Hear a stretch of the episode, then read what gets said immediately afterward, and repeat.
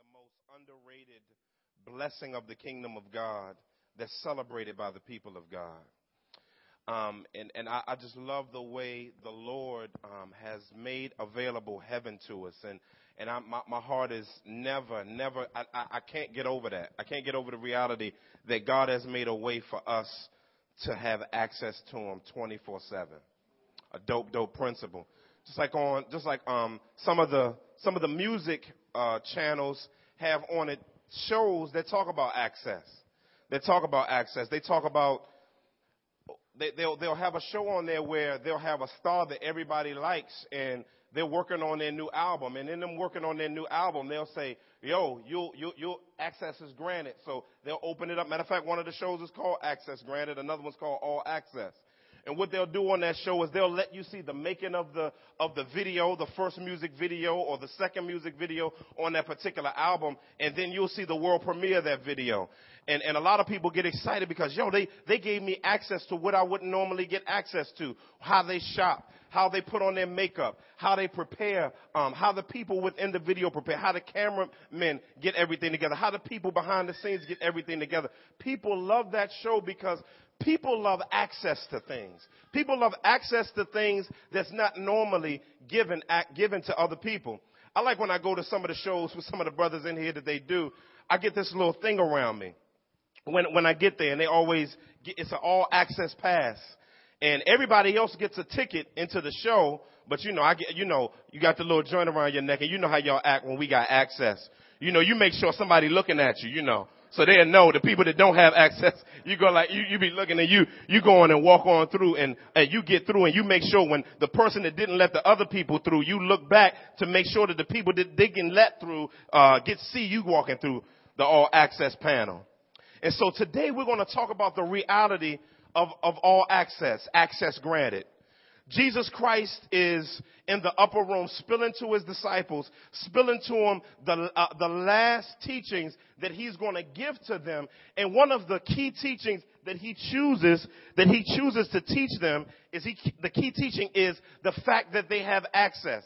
In light of his departure, in light of the fact that he's about to dip through the cross, he wants them to know that my dipping through the cross doesn't mean access has been denied. It doesn't mean that access is over with. But this is opening up a brand spanking new type of access to me that's never been endowed on anyone before. And Christ chooses these 11 cats to spill that reality to. And so today as we go through the upper room, when we're in John 14, I want us to, I want us to really bear down on what it means to have access. Because we're gonna, we're gonna talk a whole lot about access because I think it's one of, I think we kind of blow past it and I think we kind of, we, we kind of talk about it just a little bit. I think some people are unbiblically zealous in a way about their access. And so what we want to do is we want to find a medium. We want people to understand what does it look like not to be silly with your access and, and, and, then not to just say, just never have any access at all. This, like you never utilize the access that you have, but moderately, theocentrically, Christ-centrically, using the access that Christ grants. We're going to look at num- um, verses 1 through 14. I'm going to read them. ESV. Y'all with me? He says, let not your hearts be troubled. Believe in God, believe also in me. In my father's house are many rooms or dwelling places or mansions. If it were not so, would I have told you that I go to prepare a place for you? And if I go to prepare a place for you, I will come again and take you to myself that where I am, you may be also. And you know the way to where I am going. Thomas said to him, Lord, we don't know where you are going. How can you, how can we know the way? Jesus said to him, I am the way, the truth, and the life.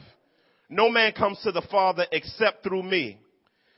If you had known me, you would have known my Father also. From now on, from now on, you do know him and have seen him. Philip said to him, Lord, show us the Father, and it is enough for us. Jesus said to him, have I been with you so long, man? And you still do not know me, Philip? Whoever has seen me has seen the Father. How can you say something like, show, me, show us the Father? Do you not believe that I am in the Father and the Father is in me? The words I say to you, I do not speak on my own authority, but the Father who dwells in me uh, um, does his works. Believe me that I am in the Father and the Father is in me, or else believe on account of the works themselves. Truly, truly, I say to you, or for real, for real, I say to you, whoever believes in me will also do the works I do, and greater works than these will he do, because I am going to the Father.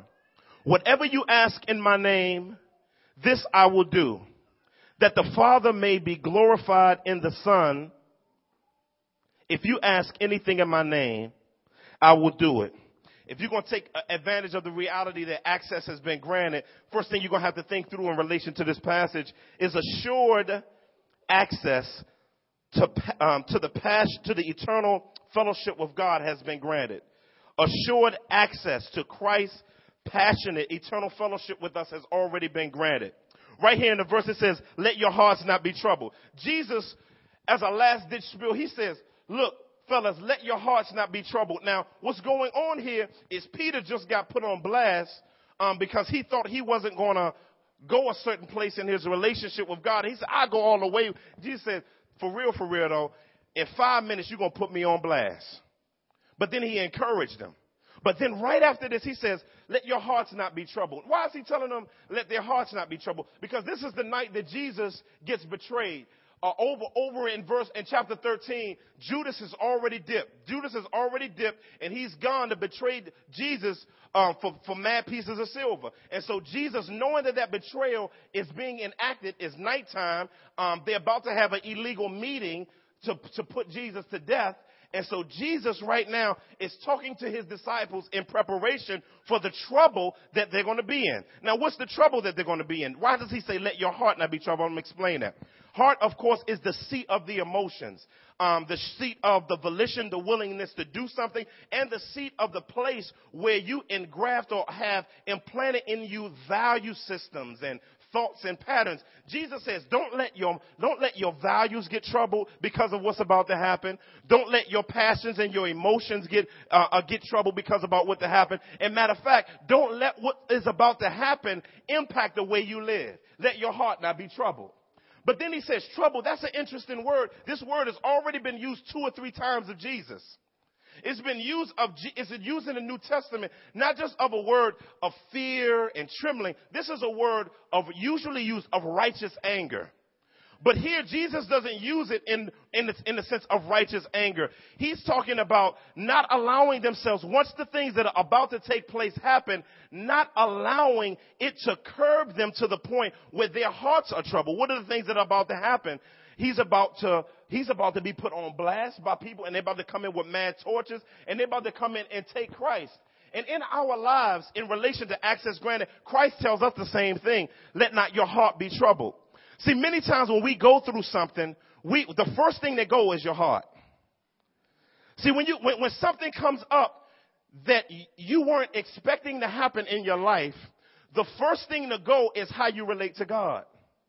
And Jesus says, don't let the issues and the things that are about to happen shirk all this three years of pouring into you. He's saying, listen, I poured into you three years, not for you to throw out the window everything that I poured into you, but for you to utilize what's being, what's been poured into you. Many of us, we love doctrine, we love theology, we love messages, but our hearts get troubled real easily. See, it doesn't matter how many books you read, how many verses you memorize, how many people you chop it up with. When the rubber meets the road and when all heck breaks loose and there's some questionable things that God allows to happen in your life, is your heart troubled? Now, it's not a sin for your heart to be troubled. It's, it's just when you let the trouble overtake you. And so what God is saying to us today, he's, he's saying, look fam, he says, listen, don't let what I'm about to happen get twisted what I've been spilling to you all this time. So we got to learn, listen, we got to learn as believers to handle trouble real well. Yeah, yeah, because if you don't learn how to handle trouble, if listen, there is the Bible promises in 1 Peter chapter 2 verses 21 through 23 that Jesus is is a role model for what things are going to be like for people who trust him. Now, if that's the model of Christ, Christ assures us, yo, it's going to be some crazy stuff that happen to you. So I'm going to warn you. There's going to be some stuff that happen because this whole thing in the kingdom is what we call a paradox, uh, two opposing sides bringing to pass one singular and unified principle. That's a paradox. He says, listen, don't let the part that doesn't work with your passions, don't let the part that doesn't work with your values, and don't let the part that wants to work with your plans and what you want to do stop you from following me. Let your heart not be troubled. That's a principle that we need to grab a hold of. That's a principle that we need to, we need to begin to deeply embrace. The Bible says, why are you surprised at the fiery trial that has come among you? This is not a surprising thing.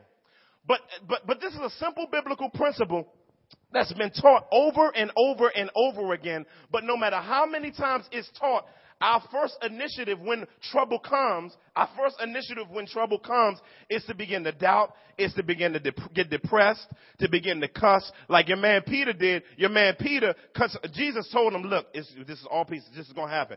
Peter got him a sword. Now Peter, a fisherman. Peter, a fisherman, he an entrepreneur. He gets a sword and he gonna check out on a dude, on a dude, trying to cut his hair off and get a piece of his ear. And in the midst of that, Jesus had to put it back on. In other words, he's saying, let your, he said, listen, don't let, I'm preparing you for something. Don't let, when you get in it, change the steeds of how I've called you to respond in it. That's real important stuff. And this is, this is when you know you're a Christian for real, for real. See, it, it don't, it don't count when the sky's blue. It don't count then. It's easy to love Jesus then. It's easy for the boat not to get rocked then. It's easy for you to love him, for you to cry and worship and run around the church and, and, and love on one another. I'm gonna invite some people over, man. I just feel good today. Man, let me order some food. But can you do it when the person that gets on your nerves, matter of fact, and when you're going through something that you can't bear on your own and you're willing to not let the present circumstance circle your Christian life. This is where the rubber meets the road. Don't punk out, Jesus is telling his disciples. He said, don't punk out, fam. He said, when all of this comes, don't punk out. That's real important principles for Christians. Because listen, count it all joy when you encounter various trials, knowing that the testing of your faith produces endurance. And let endurance have its perfect work in you. And if anyone lacks wisdom, let him ask of God who gives liberally. But Jesus said, listen, I'm just, I ain't even asking y'all to ask for wisdom. Just don't get troubled. And so he said, don't respond improperly to it. But then I know that, the, that Jesus has been telling them, look, I'm, I'm, I'm about to dip. And so I don't, I don't want your heart, I don't want your heart to be troubled. And then he tells them this, believe in God, believe also in me. After he tells them not to let their heart be troubled, he says, if you believe in God, believe in me. That's access. But then he, he qualifies what about believing in him in relation to their believing in God that he wants them to actually believe. Check it out. He says, in my father's house, my father's crib are many rooms. Let's stop there. In my father's house is many rooms. There's been a lot of arguments about this passage, but it's a key, it's, it's real simple, real key. In my father's house is not the temple, it's not the church, it's heaven in my father's house, um, even though heavens can't contain him, it's still his house. In other words, where his unveiled, revealed presence is shown off all the time. It, where my father kicks it at, with, with, the, with the people, uh, it, in my father's house are many rooms. Now, this room, like O. King James um, translated that based on their understanding of what a mansion was. See, their understanding of mansion isn't the same understanding of my mansion, uh, of, our, of our understanding of mansion. Mansion, the, the word here is just means, it just means dwellings, places to kick it at. Jesus says, in my father's house is mad spots to chop it up with me at. It's a lot of places, it's a lot of places in my pop's heavenly crib. He says, and, he said, but listen to what he says though. He says, if, if it were not so, would I have told you that I go to prepare a place for you. Now, this is interesting This is interesting. He said, I go to prepare a place for you. Now, what's funny in this passage is Jesus, a lot of people take this passage and say, Jesus is in heaven building something for us. That's not what he's doing. He's preparing what's already built for us to enjoy it. Notice he didn't say, I'm going to build a place for you.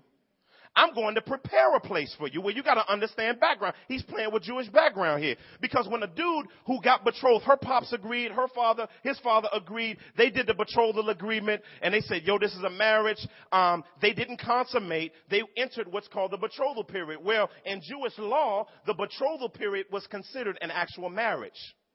And, but but they, but they, they hadn't consummated. So Brahman has to go back. Listen, he has to go back to his pop's house. Like we didn't like like nowadays when we get married, you know, we talking about we're gonna get a house bill, we're gonna go get put a down payment on an apartment. You know, they didn't do that back then. Everybody lived in a compound together. Everybody lived in whether it was villages. And so what he go back is he he couldn't come back till he finished getting a place ready for his wife to be able to enjoy it. And so he goes off for an undefined amount of time. And she has to get dressed in her wedding dress every day. She got to get her hair done. She got to put on her makeup. She got to get the procession ready and they got to stand there waiting, looking for him to come. He ain't come yet. I'm waiting for him to come. I'm trying to see what's going on with the preparing the place for me.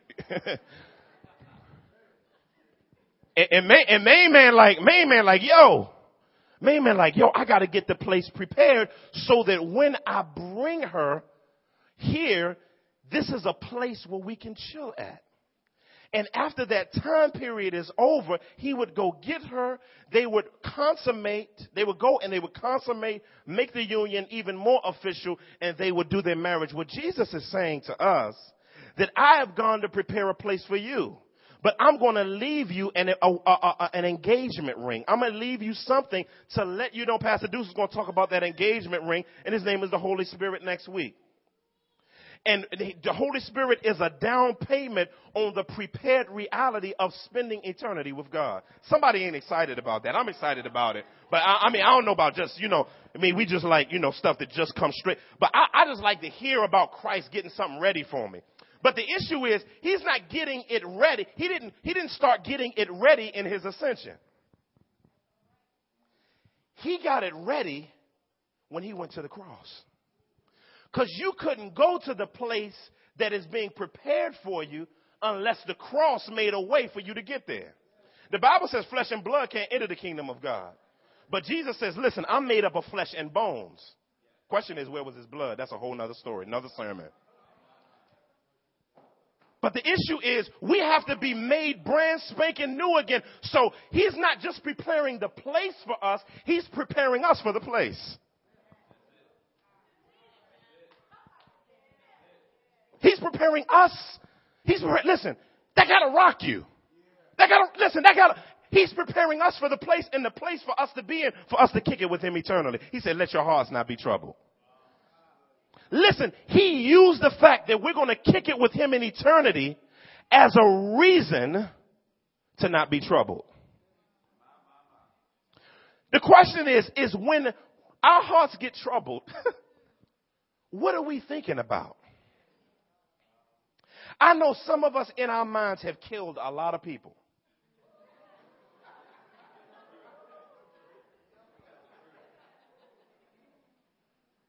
I mean, man, I mean, I was watching this cartoon, man, where this dude got fired. And my son was watching it the other night. And the dude, like, they said, you're fired. And the, and we thought it was for real. The dude went over the table and started going after the people and doing all, and then he came back and he, he came back in the room. He said, okay. And then he just left. We thought the joint was for real. Some of us in that same place when our hearts get troubled, our minds just wander all over the place, thinking of wicked things to do to somebody, thinking, I mean, all just all over the place. Jesus says, listen, when your heart gets troubled, think about the fact that we're going to be together eternally. That's a real simple principle, but it's harder than the mug when your flesh is driving up. But it's, it, it's, it's, it's the staple of what makes us us. And we would get in less trouble if we, listen, people talking about you so heavenly minded, you ain't earthly good. Well, that's not true heavenly mindedness. Because true heavenly mindedness has potent application right now. See, if somebody just wandering in stars, Maranatha, Lord, looking off and they doing nothing, they, they not on mission with, they ain't, they ain't in the will of God. They ain't in the will of God. All they talk about is heaven. I mean, I can't wait. Man, I wonder what type of vest God gonna get me. Man, I wonder what my what my cousin look like now. You know, Wheezy and them and Ray Ray. I wonder how they gonna look. Like, that's not what I'm talking about. I'm talking about uh, being able to. We don't think about that much because we think thinking about heaven doesn't mean you do anything here. That's an improper view of it because He's utilizing heaven as a reason to not be troubled. That's important. That's important. And if and if if we would utilize not just heaven as a place, but a heaven as a place where we are in contact with a person. See, a lot of us like heaven, but not many of us like the person. Because Jesus tells them, He says, listen, He says, I'm going to prepare a place for you so that where I am, that's a key word, you may be also. He says, where I am, that's a play on words going back to the name Yahweh, which means I am that I am, points to the I am. He says, where I exist eternally unveiled in my incarnation, you will be also. Dag. That means you're going to see the seated Lord sitting down and his attributes flowing every which way. Yo, that is bananas. And Jesus says, utilize that to keep yourself out of trouble. It's a real simple principle, but again, we got to apply that thing. But then he says, if I go to prepare a place for you, I will come again to take you to myself, not to heaven, to myself. to myself. To myself. We got to stop sharing the gospel with people telling them, want to know how to get to heaven? You want to know how to get to heaven? No. Do you want a relationship with God? Through the means that He demands. Let's not talk about pearly gates because it ain't in the scriptures. We ain't talking about streets paved with gold and Cadillacs and diamonds. that's not what we talking about. We ain't talking about, I'm going to see Biggie, I'm telling you. I'm going to see Biggie and Pac. I'm going to sit beside him, I'm going to be chopping it up with him. We ain't talking about that. We're talking about the person who's preparing a place for us.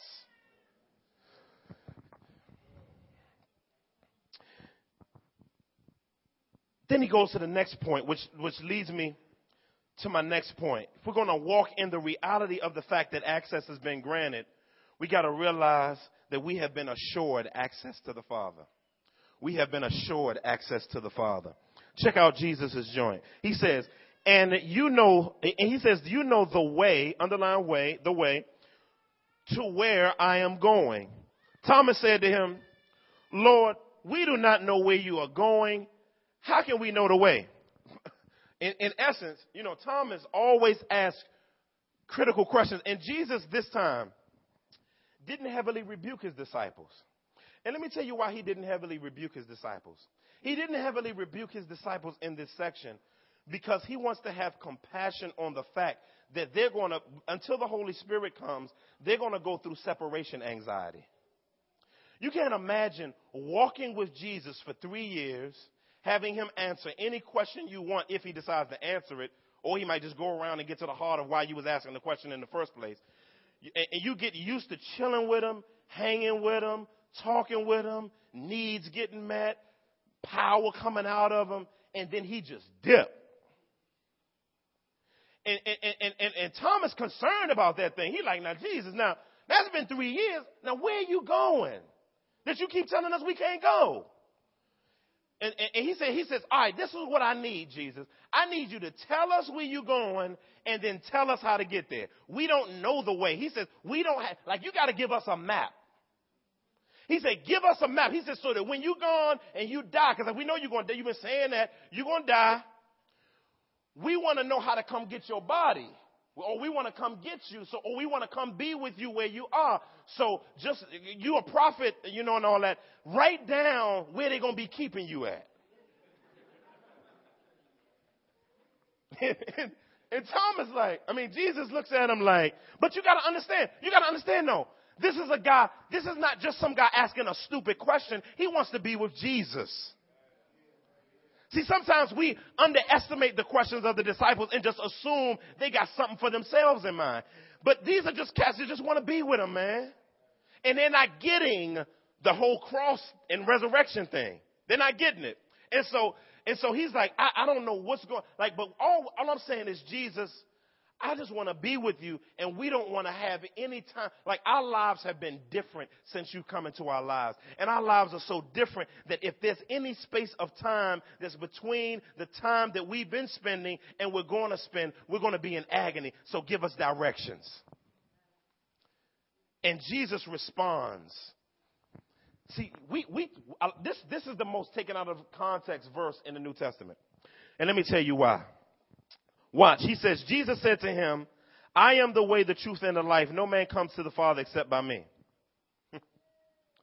this is the most taken out of context verse in the Bible. Let me tell you why. Because we always first apply it to the wrong people. We first apply it to unbelievers. But Jesus didn't say this to unbelievers and in response to unbelievers. He said, I am the way. Ah, he said, I am the way, the truth, and the life in response to believers who are hungering to spend time with him. He says, he says, he said, hold on, fam. I'm the way. I'm the roadmap. Many times we want to go and run up on an unbeliever and tell them, well, you know, Jesus is the only way. And we should do that. We should do, share the gospel the whole night. But the point of this passage isn't sharing this with unbelievers. It's to comfort unbelievers who are dealing with separation anxiety from their Savior in the midst of trouble. Jesus basically tells them, don't forget about who I am. He says, I am the way. Now, you got to understand that whole the way. The way can be translated road or, or, or, or way or path.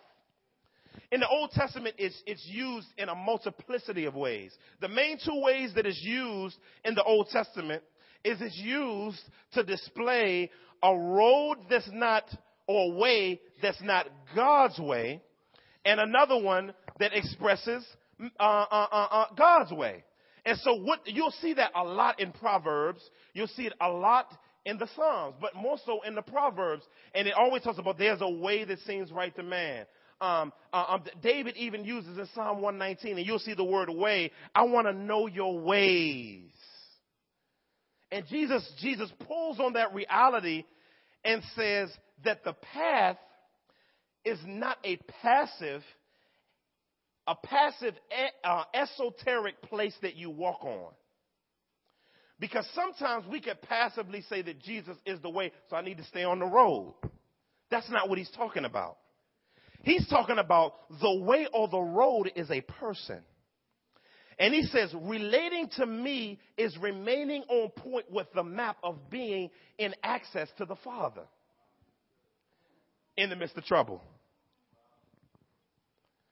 We got to get that in our mind that Christ is the way. Now the issue is the, this issue is this is that Jesus Jesus is letting them know if you let your heart become troubled, you're not going to be operating in the sphere of the way.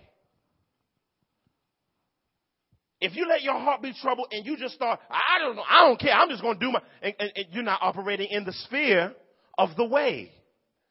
Because the way is not merely a road, but it's a relationship with a person that ushers you into, pre- into the presence of the Father over and over and over again. Access granted.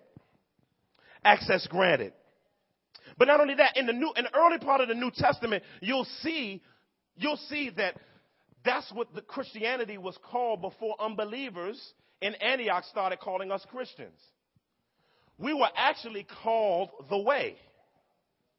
That was like our, I like that. I, I kind of like that. The way, like I ain't saying we got to stop calling ourselves Christians because Peter calls us Christians in, in First Peter. He calls us that without any apologetic. But I just like the way. They say, y'all, hey, have we met any of the others from the way? I remember when I was with my fraternity, I, I, don't, I don't fool with it no more. But when I was with my fraternity in college, I could go to another city. I could go to any, you name the city. And if I know that somebody else is in that fraternity, I'll give them a sign.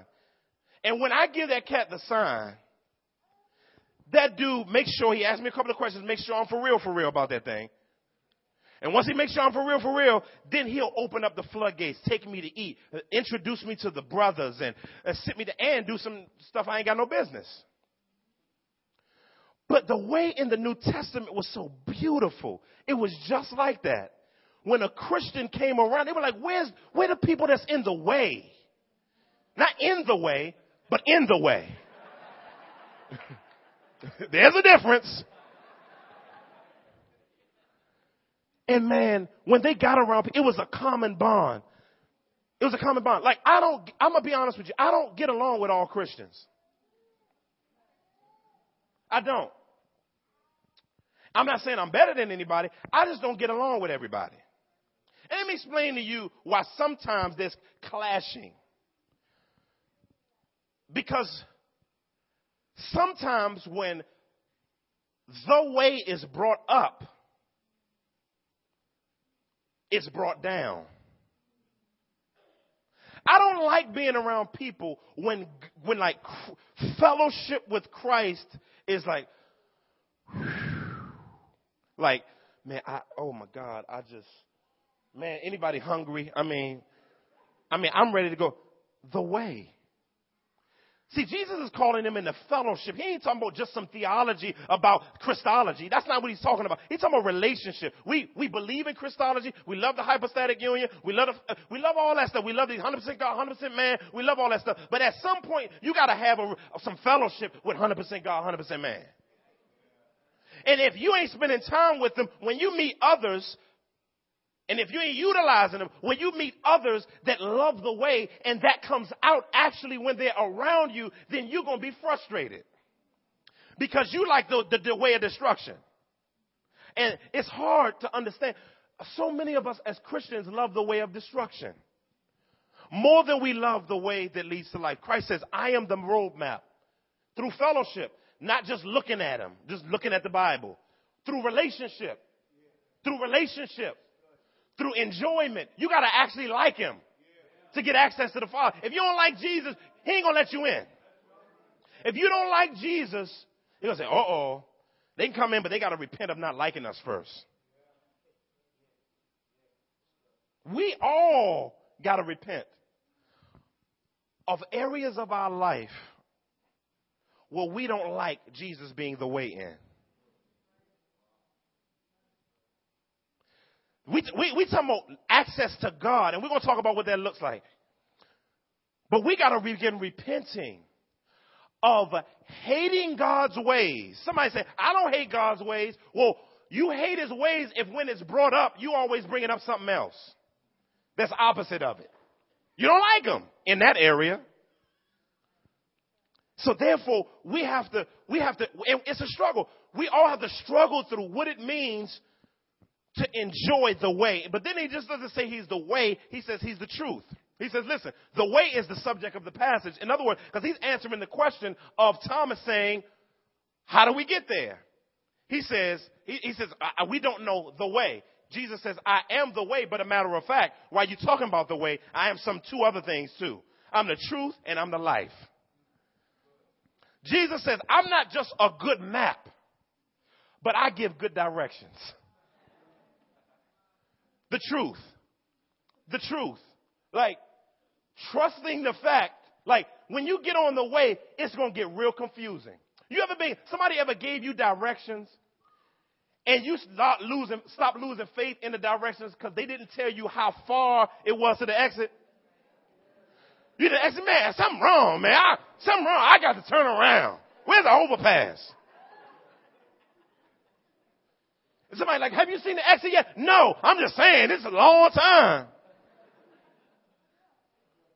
But if Jesus is the truth, then you gotta trust that he gives good directions. Oh man, that's good stuff. You gotta trust that Jesus Christ, when he tells you to exit, you exit. When he tells you to stop, you stop. When he tells you to take a rest period, you take a rest period. When he tells you to get back on the highway, you get on the highway. When he tells you to go down a one-way street, you go down a one-way street. When he tells you to make a U-turn, you turn. When he tells you to stop, you stop. When he tells you to yield, he, you yield. He is the way and the truth. Oh, you gotta understand it today that he's not just a map, he's information that leads somewhere. Somebody gonna hear me in a minute, but he's not only the truth, he's the life. In other words, he, like, if something happened on the road, you ain't got to worry because you got life. You ain't got to worry. He's the way, he's the map, he's the right directions, he's the truth, but he's the one that makes sure that not just that something happens to you, because he already said, don't let your heart be troubled. In other words, something's going to happen to you. But the issue is that even in case something happens to you that causes you to physically die, I'm the life, so you'll be with me forever. We got to understand that. And we got, I was, while I was working on this, I was hurting. Cause I, I was like, God, I want this to soak into me. I'm not all there yet. I need you to, I need all of this way, truth, and life stuff to so, rather than a way just being something I argue with somebody about.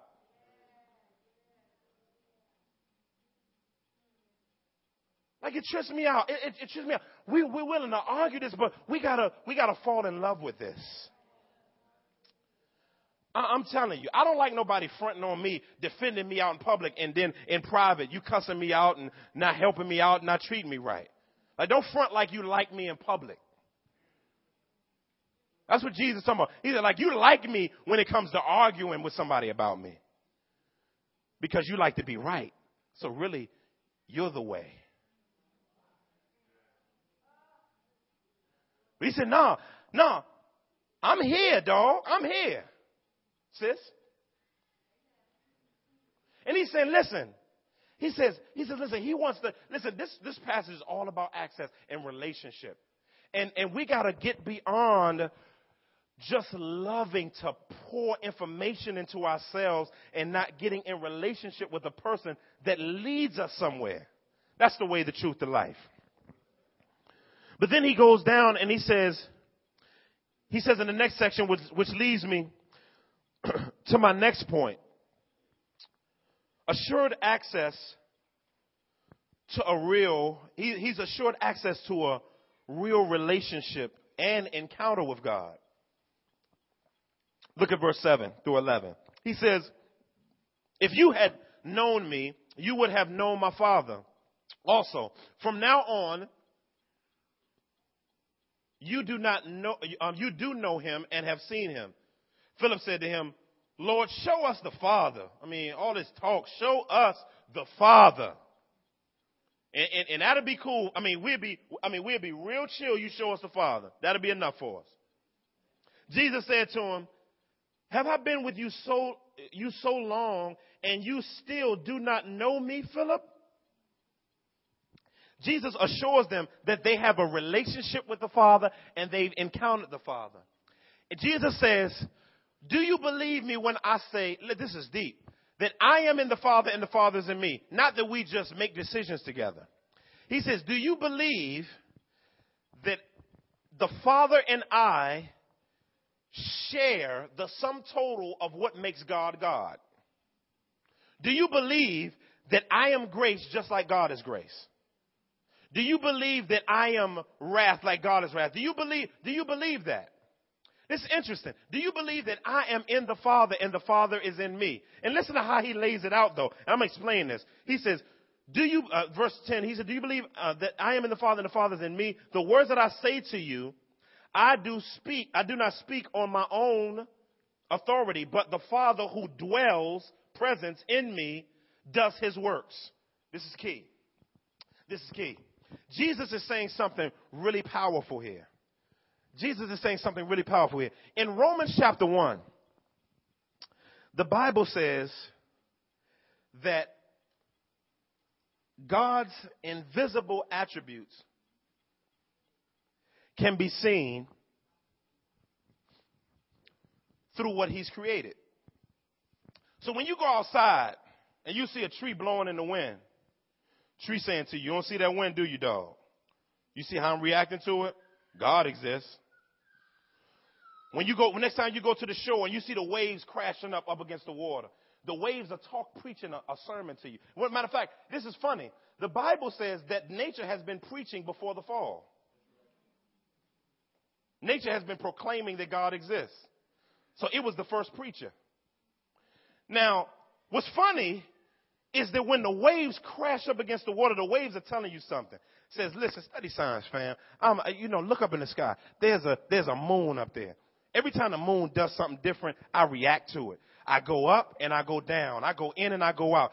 Just like I'm responding to something above me, there's someone I want you to respond to. Everything's preaching.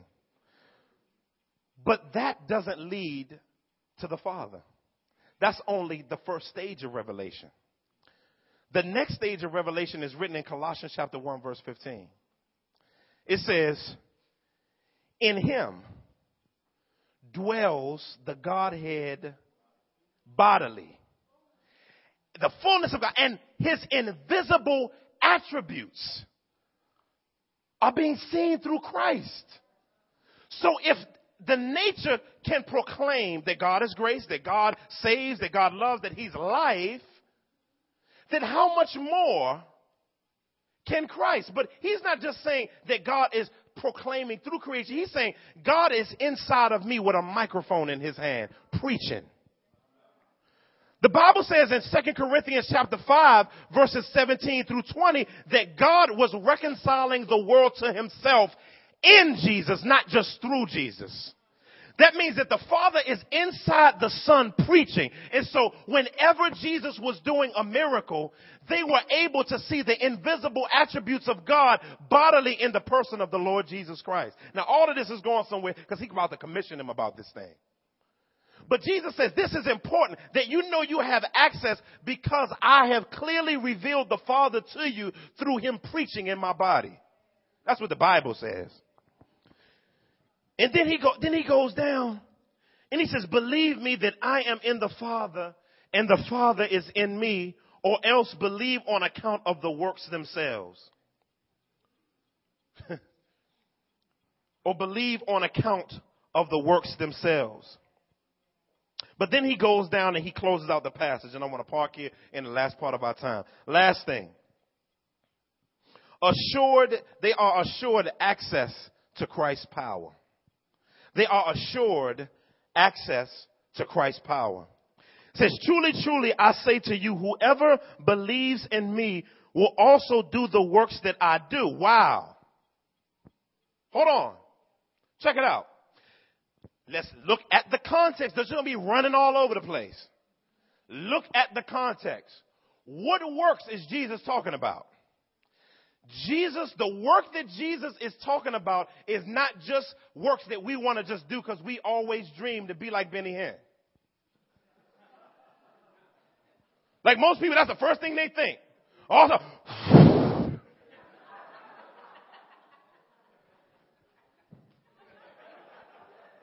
that's not the word. Like Jesus ain't even do it like that. He talked to people. Be healed. Like you want to do some old, some old, you know what I'm saying? Some old Jedi mind trick on somebody. He says, he says y'all crazy. He says, he says, the works that I do, you will do too. What was Christ's work? What was his work in context of this verse? It was the Father living inside of him, proclaiming through his works his invisible attributes. Jesus says, greater works than these shall you do. Now most people say, oh shucks, give it to me God. My hands are waiting. I'm waiting for that thing God. But it ain't you by yourself. It's not you by yourself. It's you, a group of people. It's a group of people. Greater works for y'all. I, I, I wish the Greek would have just translated it like y'all. The works he said, greater works will y'all do. Everybody. It's you plural. Y'all do. If I go to the Father. Greater works here is, is powerful. He's not saying in, in, in quality. Ain't nobody talking about Lazarus come forth and the cat come out wrapped up. You talking to mummies and pharaohs and stuff and they come out. That's not going to happen. Somebody say, well, that ain't faith. Well, that ain't what Jesus is talking about in this text either. He's talking about quantity Not quality. Quantity. This is very important. Jesus said, listen, everybody want what is Jesus doing right now? Like, is he just up there eating snacks with the Father? And I mean, what is what are they doing? Like you'd be surprised the questions people ask. What are they doing? Jesus says, because I go to the Father. See, y'all gotta understand, when Jesus came from heaven to earth, it's powerful. When he came from heaven to earth, he didn't stop being God. He says, I will not use the power of my deity on my own. But when he ascends to heaven, God gives back to him his authority to utilize his deity like he wants to. So when he goes to the throne, he's saying, look, if I don't go to the Father, I don't plug back in to who I am to power this whole thing that's called the community of faith. And so what I'm going to do is I'm not stopping my work. I'm just going to do it through y'all. Like some people say, well, I'm going to do greater works. No, it's Jesus in you doing the greater works through you, use, utilizing you as a format to do what he was. He said, listen, Jesus on his earthly ministry only went about 200 mile radius. He only traveled about 200 miles. Jesus says, I, I can't, I can't like just say, okay, I'm gonna just make nine of me, or 20 of me, a million of me. And just, he said, no, I'm going to ascend to the Father and I'm going to send someone and that power that I'm going to send to you is going to give you the ability to, to multiply my works. Well, what the work that's being multiplied is to be able to show off the invisible attributes of God through the gathered community of saints on the onslaught of the enemy. Greater works. Now how does that look? Like in Acts, first off, Jesus was preaching all his ministry and no, and, and he ended up with 120. Them 120 got up in the upper room and got to praying. Peter stepped out and preached. And 3,000, the church grew into a mega church in one day. They had to divide the 120 up to the disciple to 3,000. From there, folk just started coming coming, I mean, all, and then it says in verse 47, um, that, that God was adding to their number daily those who were being saved. I mean, this folk getting saved. Then the Gentiles end up getting stuff. Then they, then persecution breaks out and they go from Judea to Samaria, uh, to, to the uttermost parts of the world. And I mean, and so they, they're moving out until now in that time, that was for them. But now in our time, we got technology. Listen, if you're good at technology, stop using it just to make a MySpace page. Come on, somebody greater works. The greater, I'm not saying you can't enjoy stuff, but God has given us technology. He's given us creativity. Some of us are holding on. I don't want nobody to know I do that. Don't tell them. That's the devil. Greater works. Greater works than these. You can't hold on to the greater work because it ain't yours in the first place. So when we use our technology, we got we got uh, we got two-way pages. We got, I mean, we got all types of stuff. We got tra- traveling. We can catch planes. Dudes can get on the internet preaching millions of people. I mean, Jesus said, greater works than these will you do if I go to the Father. So you gotta, you gotta begin, listen, application, you gotta begin to stop using the greater works for your own good. Because the only time many of us get excited about being used by God when it mainly benefits us. But not when the blessing may not come back to us. We got to know how to be able to sow something and want it to be reaped in a way that doesn't necessarily come back to us. Can, can, you can you sow something? Listen, listen. Can you sow something I ain't about to get out, you know, we about to do an offering. I'm just saying, if you sow something, somebody got scared. They said, oh, here we go. All this and then here he comes. We are going to do that, but the main point of this is, is that we got to be willing to sow and the joy of seeing the invisible attributes of God is the reaping. And somebody's noticing it. And somebody noticing God through that creativity, through our YouTube thing. That YouTube thing we did, Kalani put up on the internet, over 1,500 people have looked at it over a three day period. Greater works. Greater work. It's, it's not for us, y'all. All of this ain't for us. God is, is, is lacing our community. He's laced us to be a blessing, to be a multiplicity though. Not just you off by yourself and nobody knows about it. We rebuke that. You don't know what I'm doing. I ain't got to do everything in the church. We ain't talking about in the building. We, but we are talking about in community because he talks to a group of people, not an individual. Lord have mercy. That's too convicting. Let's move on. Greater works than these because I'm going to the He says, whatever you, oh, this is another one. Whatever you ask in my name, this I will do. Now, I'm going to stop there for a second. Now, most time, like, that's, I mean, this is, this is abused. Abused. Abused. He said, whatever, I don't, I whatever, I got, whatever I ask. That's what the test, he said, in my name, he'll do it. That's, I, I don't want to hear the rest of that verse. Don't tell me the rest of it. Listen to what he says. That the Father may be glorified.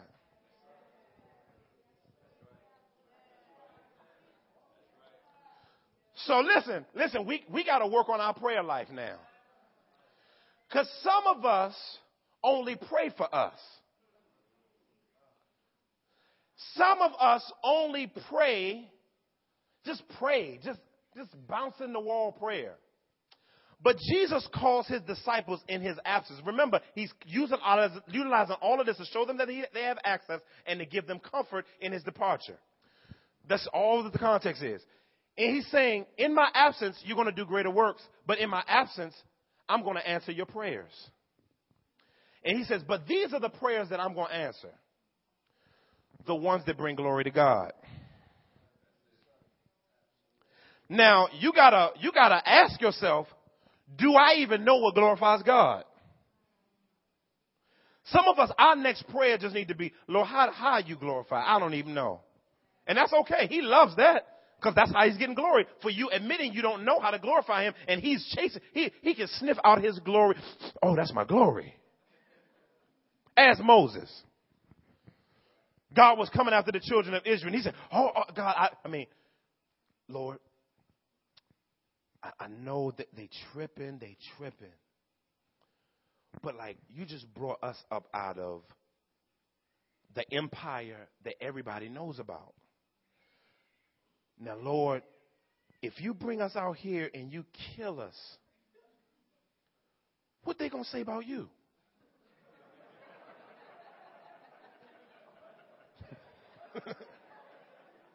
I mean, and don't get it, don't get it twisted, God ain't like the dag. Like, he ain't like dag, like some open theism type stuff. But God does respond to his glory.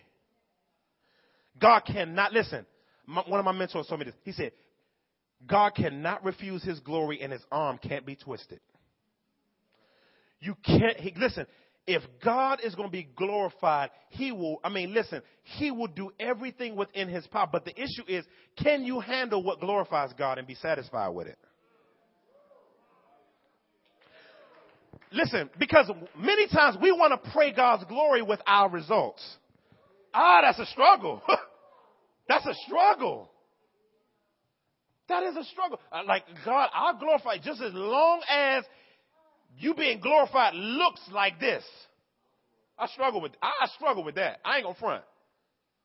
But it's a fight, and God, and but God will still glorify Himself through the way. And then once He does it, we'll notice that that's the way He wanted to be glorified in the first place. But it takes, it takes understanding the way, understanding His truth, and understanding His life to be able to enjoy the glory that God gets that you might not like. Jesus says, I mean, the, um, John, First John, he says, First John chapter five, verses thirteen through fourteen. He says, Jesus told us, he says, if we ask anything in his name that is according to his will, that means many of us, listen, we need to, we need to start praying the scriptures. We did that, we did that Thursday. I mean, Wednesday at the men's time. We just prayed Psalm 119, just several passages. Just prayed it. If you don't know how to pray glory, glory God, if you don't want to make a mistake, Just don't pray, just pray God's word and don't elaborate on it. Like, oh, um, yeah, God, like you were saying when you, nah, pray his word. Just start there. That's a good place to start. And then God will begin moving in places in your life that you were waiting for him to move in, but it wasn't because you twisted his arm, it's because that's the way he wants to get glory. I, I mean, I'm telling you, I guarantee it.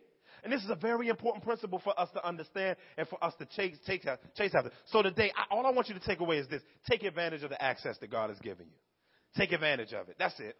That's all us always that's Jesus that's all Jesus was telling his disciples. In my absence or in my ascension, take advantage of access. Take advantage of access. I, I, I hate, you know, when I left seminary and I had access to Darrell Bock and Horner and uh, Pentecost and Hendricks, and I didn't meet with one of them once. And I'm still mad because I didn't take advantage of that access. Take advantage of your access. God, God, God has opened up heaven's doors for you to walk in no matter where you're sitting on planet Earth. You're going to be there eternally and all that. But while you're here on earth, take advantage. Take advantage of the access that God has given to us through Jesus Christ. Father, we thank you, Lord God, for the power of doing things your way, God. Lord God, we want to we want to love you. We want to be in relationship with you and we don't just want what you have to give. We want you. And that's the starting place of God's glory mattering. Lord, I want to pray, God, with one of the, our Celtic brethren prayed. Lord God, they prayed, Come this day to the Father. Come I this day to the Son. Come I to the Holy Spirit, powerful. Come I this day with God. Come I this day with Christ. Come I this day with the Spirit and kindly balm. God and spirit and Jesus, from the crown of my head to the soles of my feet, come I with my reputation. Come I with my testimony. Come I to you, Jesus. Jesus, shelter me. Blessed are those whose way is blameless, who walk in the law of the Lord. Blessed are those who keep his testimonies, who seek him with their whole heart who also do no wrong and walk in his ways. You have commanded your precepts to be kept diligently. Oh, that my ways may be steadfast in keeping your statutes. Then I shall not be put to shame, having my eyes fixed on all your commandments. I will, pro- I will praise you with an upright heart when I learn your righteous rules. I will keep your statutes. Do not utterly forsake me. In Jesus' name, amen.